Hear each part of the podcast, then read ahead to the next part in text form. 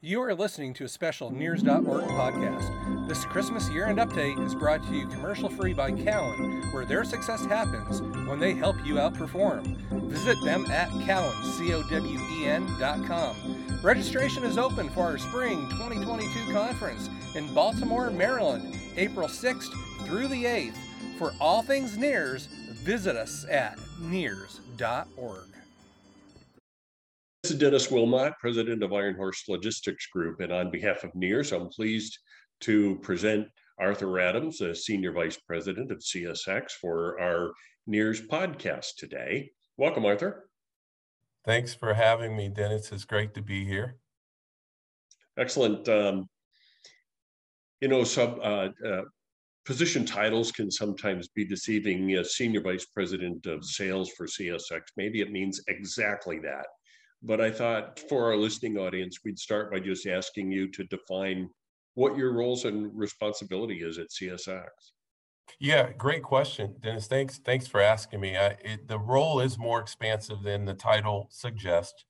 So I have responsibility for our merchandise carload sales across the entire industrial complex.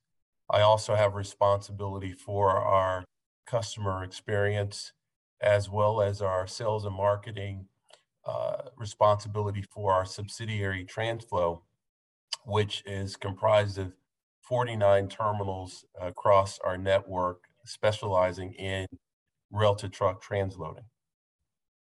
Excellent. Okay. Now, when you say customer experience, customer service is included in that, or is that a separate that is correct. So our, our, marketing services team, our customer service team, our e-business team, are all of the ancillary kind of touch points that okay.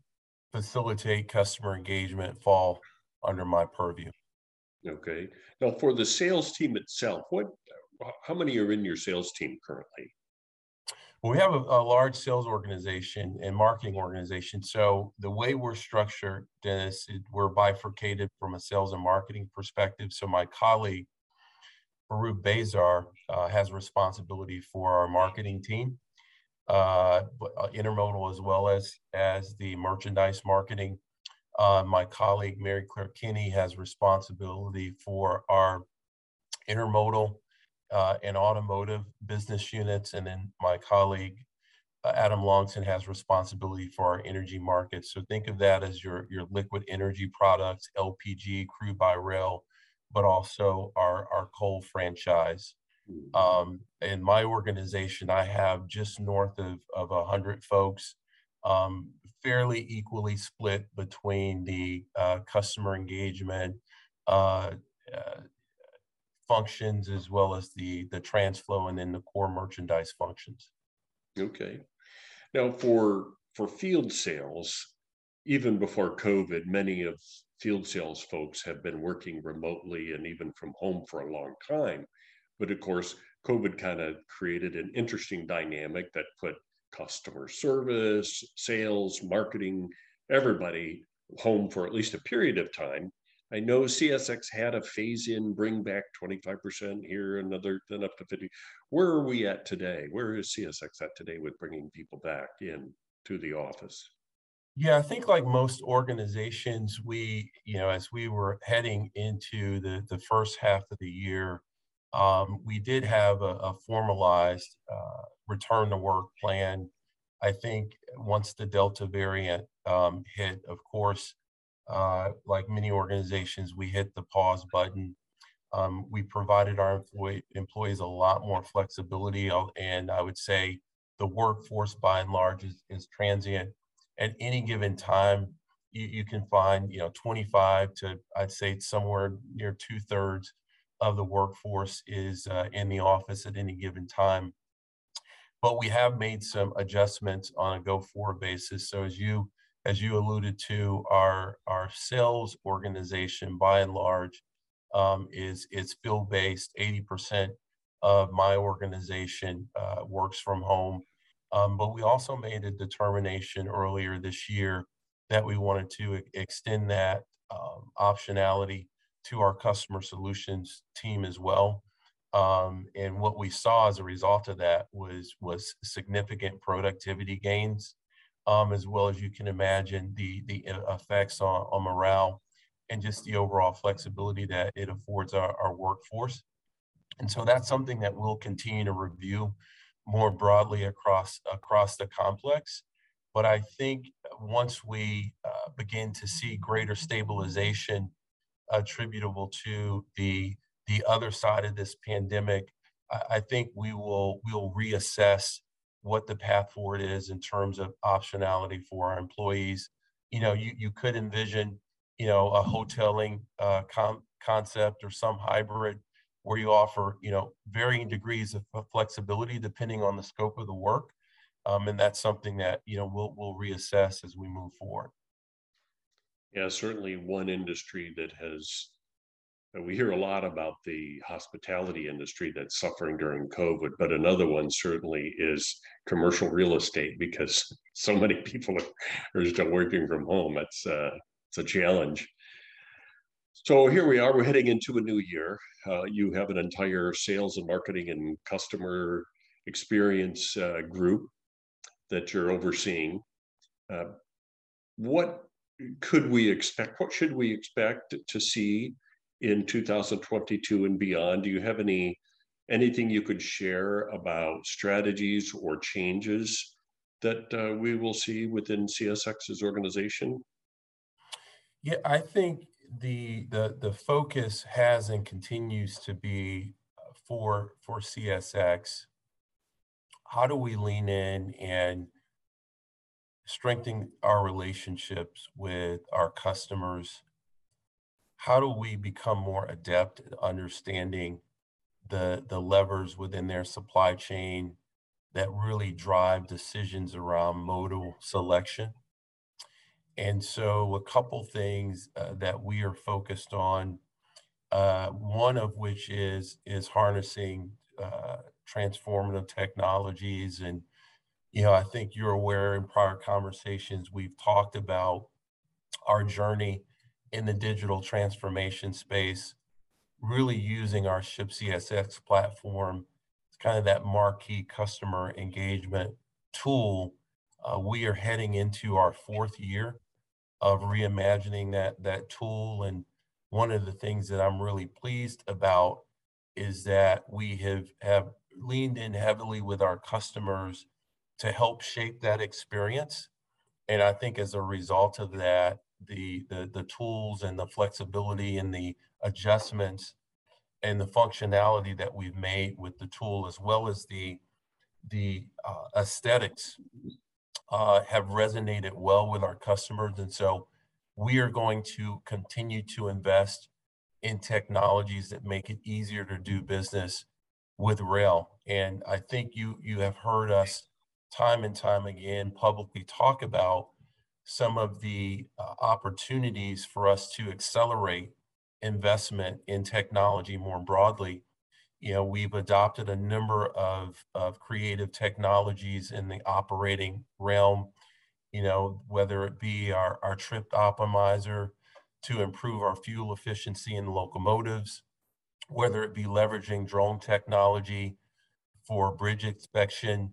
Uh, we've launched our second inspection portal across the system, which enables us to, to proactively problem solve and troubleshoot uh, and, and, look for and, look for um, uh, opportunities to prevent um, disruption in the supply chain as we're moving customers goods from origin to destination. So I think you'll con- continue to see us iterate in that space.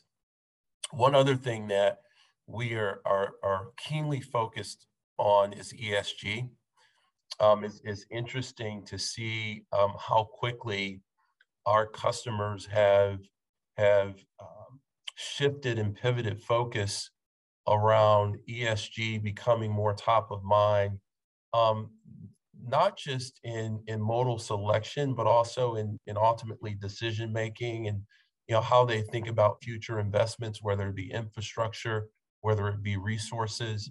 And so I think there are opportunities given the fact that rail is the most environmentally friendly uh, mode of land transportation for us really to help customers think through our value proposition relative to you know how they manage and optimize their supply chain and so we are seeing a lot of energy and excitement from our customers in that space um, we are working on a number of different creative solutions um, carbon calculators and a number of other um, initiatives that that we think will give customers the ability to to use their uh, the insights around the environmental savings um, for for shareholders and for other targets that that they've stated publicly around CO2 emission reduction and, and the like. And so that will continue to be an area of focus uh, for us. And so more to come as we progress throughout 2022.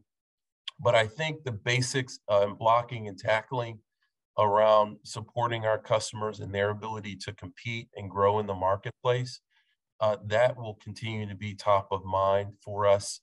We've talked about the investments that we've made both in through the quality uh, carriers acquisition, which is going exceptionally well. Randy Strutz and that team have done a remarkable job and, and with the support from our team uh, of integrating, and we have a number of opportunities in the pipeline that that we're progressing. But more importantly, we continue to to double down on our belief that we have to think across our customer supply chain and create value above and beyond the traditional rail. And for us, the, the combination of quality as well as the investments that we'll continue to make in expanding our TRANSFLO service optionality is something that we're excited about delivering to the market. Um, this year alone, we we stood up our, our warehouse, our first warehouse in Kearny, New Jersey. That's going very well. Um, and then we have a, a number of other creative solutions that we are partnering with customers to bring to market in 2022. So we're really excited about that. Yeah, well, there certainly are changes forthcoming in 2022. Uh, can you share with us where things stand right now with the Pan Am acquisition? What does that timetable look like? And what can the shipping community expect to see? What kind of benefit do you see coming out of all of this? Yeah, so in terms of the, the Pan Am acquisition, nothing has changed materially in terms of the timeline that, that we've communicated publicly, which is, you know, we believe that the Surface Transportation Board will make a final ruling uh, in in 2022 TBD in terms of, of the timing on, on that. Um, they, they did recently announce that the first of the year there will be a public hearing um, to to give stakeholders an opportunity um, to to weigh in and provide insights on the merits of of that transaction. As as you know very well, Dennis, that there's overwhelming support from the shipper community as well as the state and local municipalities around the Pan Am transaction. We believe it, it, it creates greater market extension, market reach, which is something that we're really excited about. We think there are efficiency opportunities abound um, as we look at the, the merits of the Pan Am uh, acquisition. And so all systems go, but you know, as it progresses, we will be sure to keep all stakeholders informed of our progress. But we're really excited about uh, the, the art of, of the possible on the other side of that acquisition.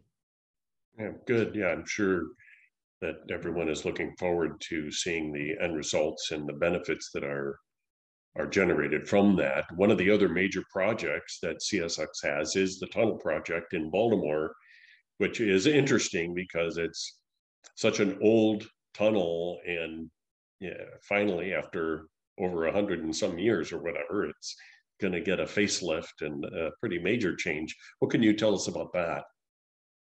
Yeah, and so you know when we look at our our franchise, especially from from an intermodal perspective, and you think about the the value proposition of of intermodal, especially in the double stack clearance, um, and having the ability to to have the flexibility and optionality across the system, um, that is one of the the overwhelming benefits. You know, um, the state and local municipalities in that region have been um, be very supportive Uh, and as you mentioned, this has been a long time coming and the labor of love.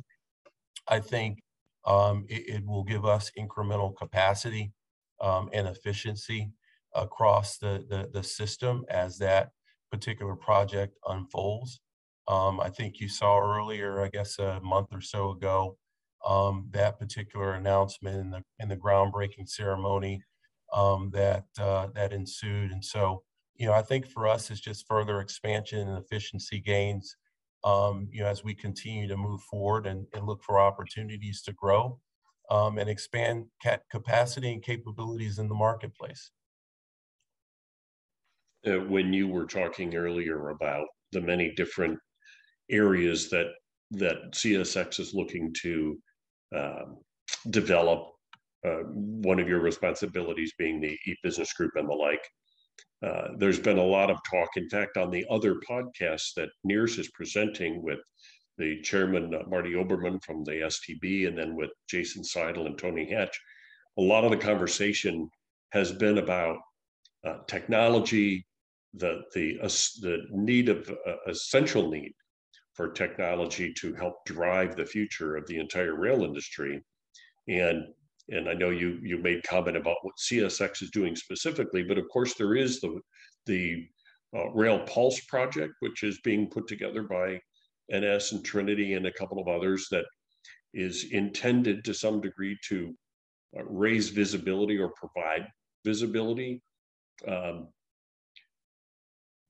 there, there is a growing, uh, I don't know if I'd say demand, but there is a, a cry for a, a more universal uh, access rather than just through ship CSX or just through the NS system or UP system and the like.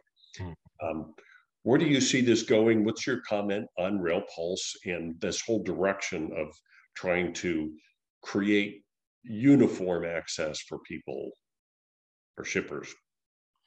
Yeah, I think uh, in in order for us to to compete versus other modes of transportation, I think there's a recognition and belief that transparency and visibility, you know, uh, uh, uh, in, in terms of the facilitation and movement of goods and services across, you know, railroads is, is fundamental and is table stakes.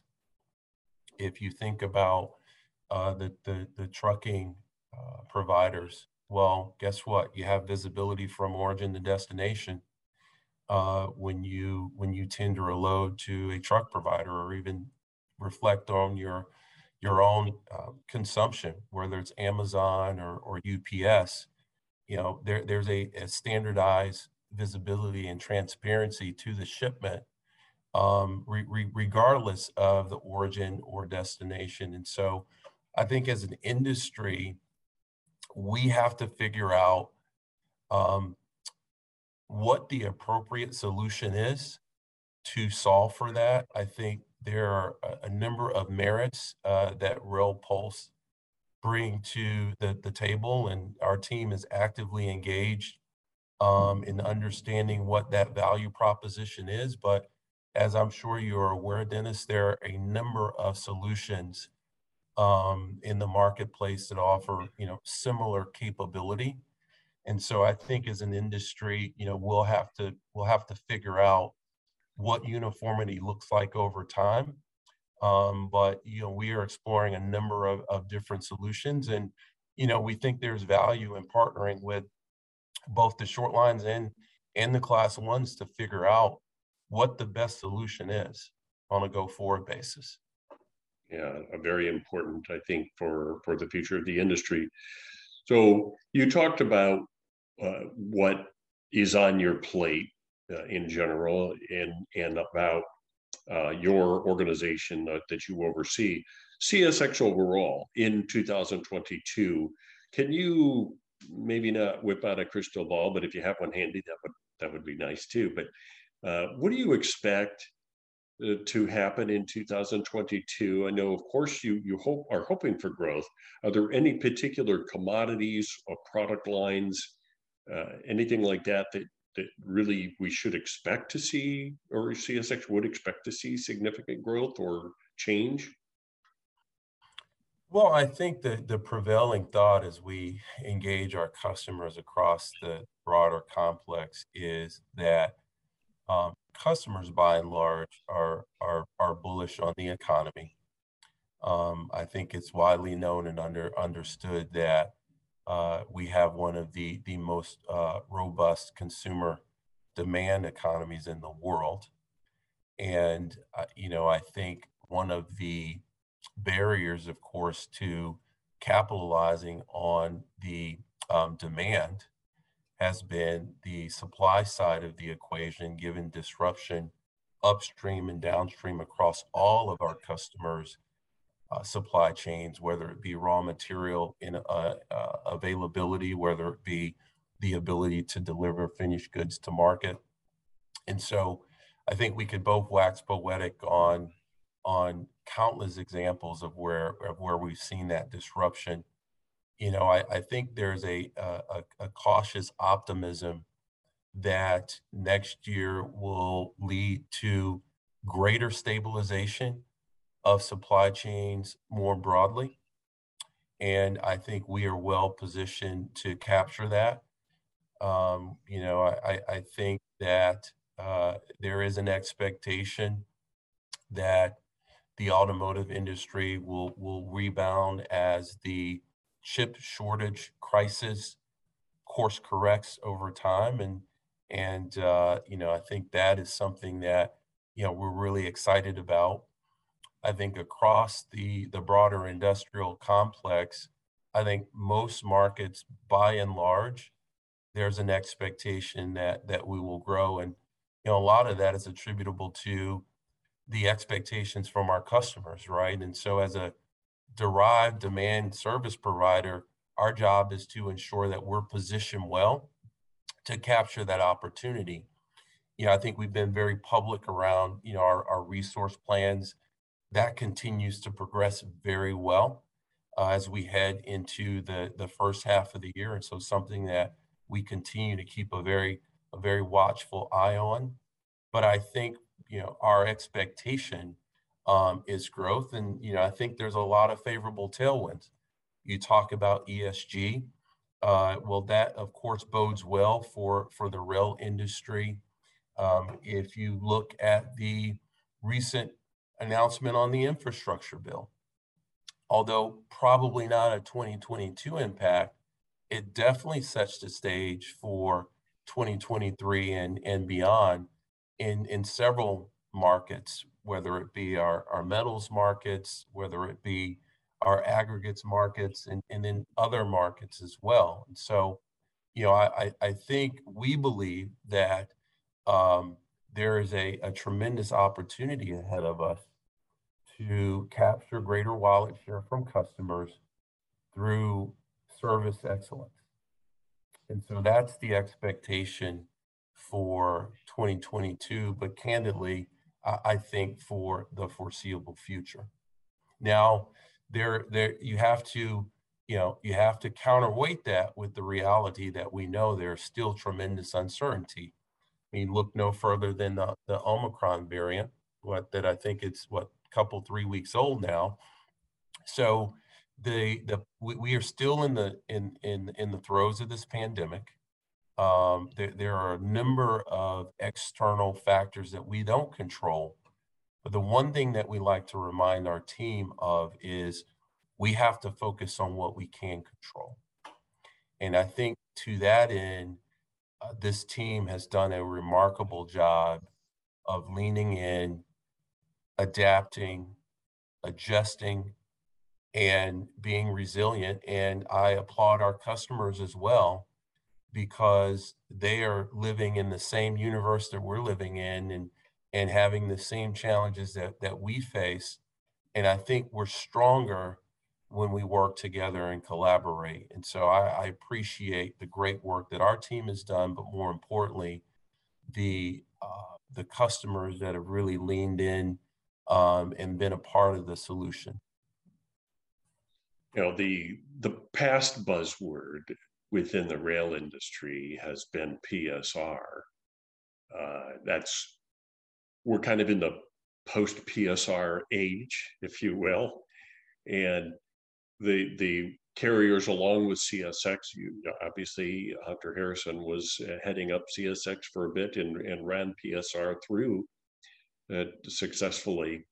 And as as things change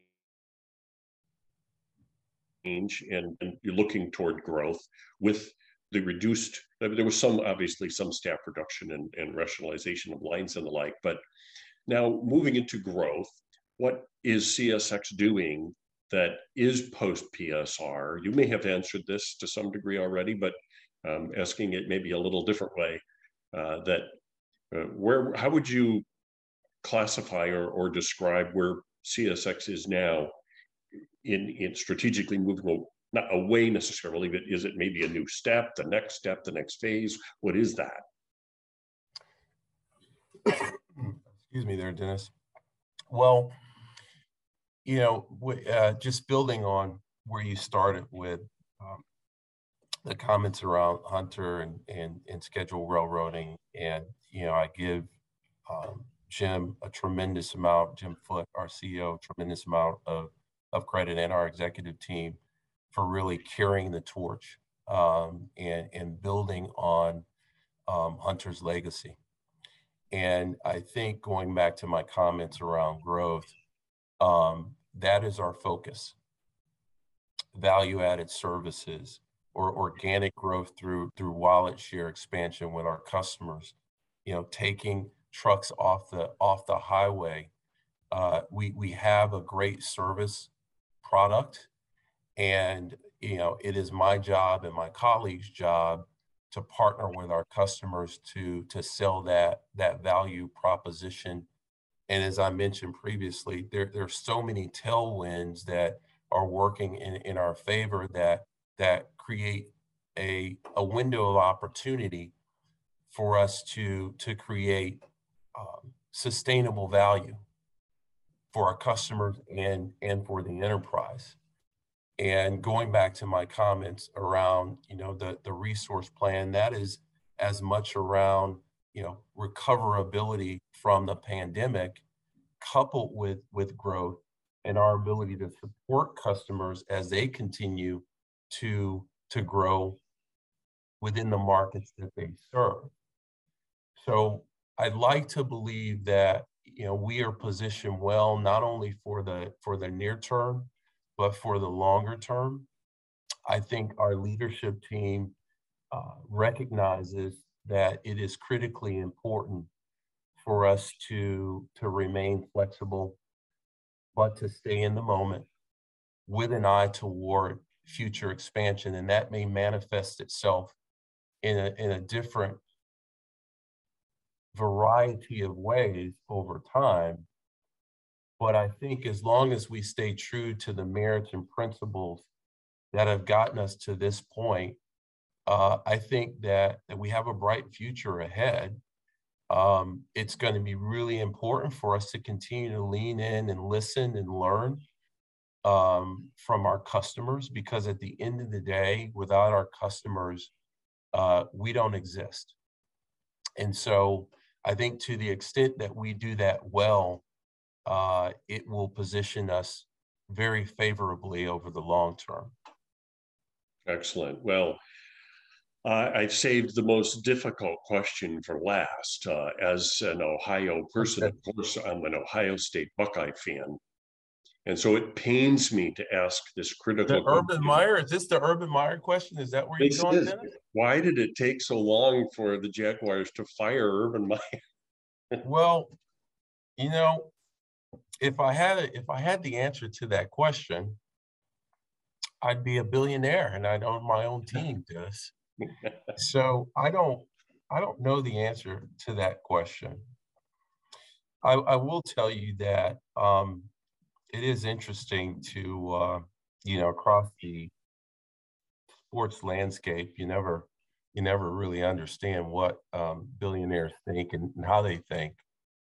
Um, but I can tell you that um, regardless of uh, of why it took so long, you know, I think clearly, um, clearly, it was a decision that um, that needed to be made, and I think hopefully it's a cautionary tale um, for all of us on the importance of of leading with integrity, um, listening, surrounding yourself with with talented people, um, and not being the individual that has all the answers, but being an enabler.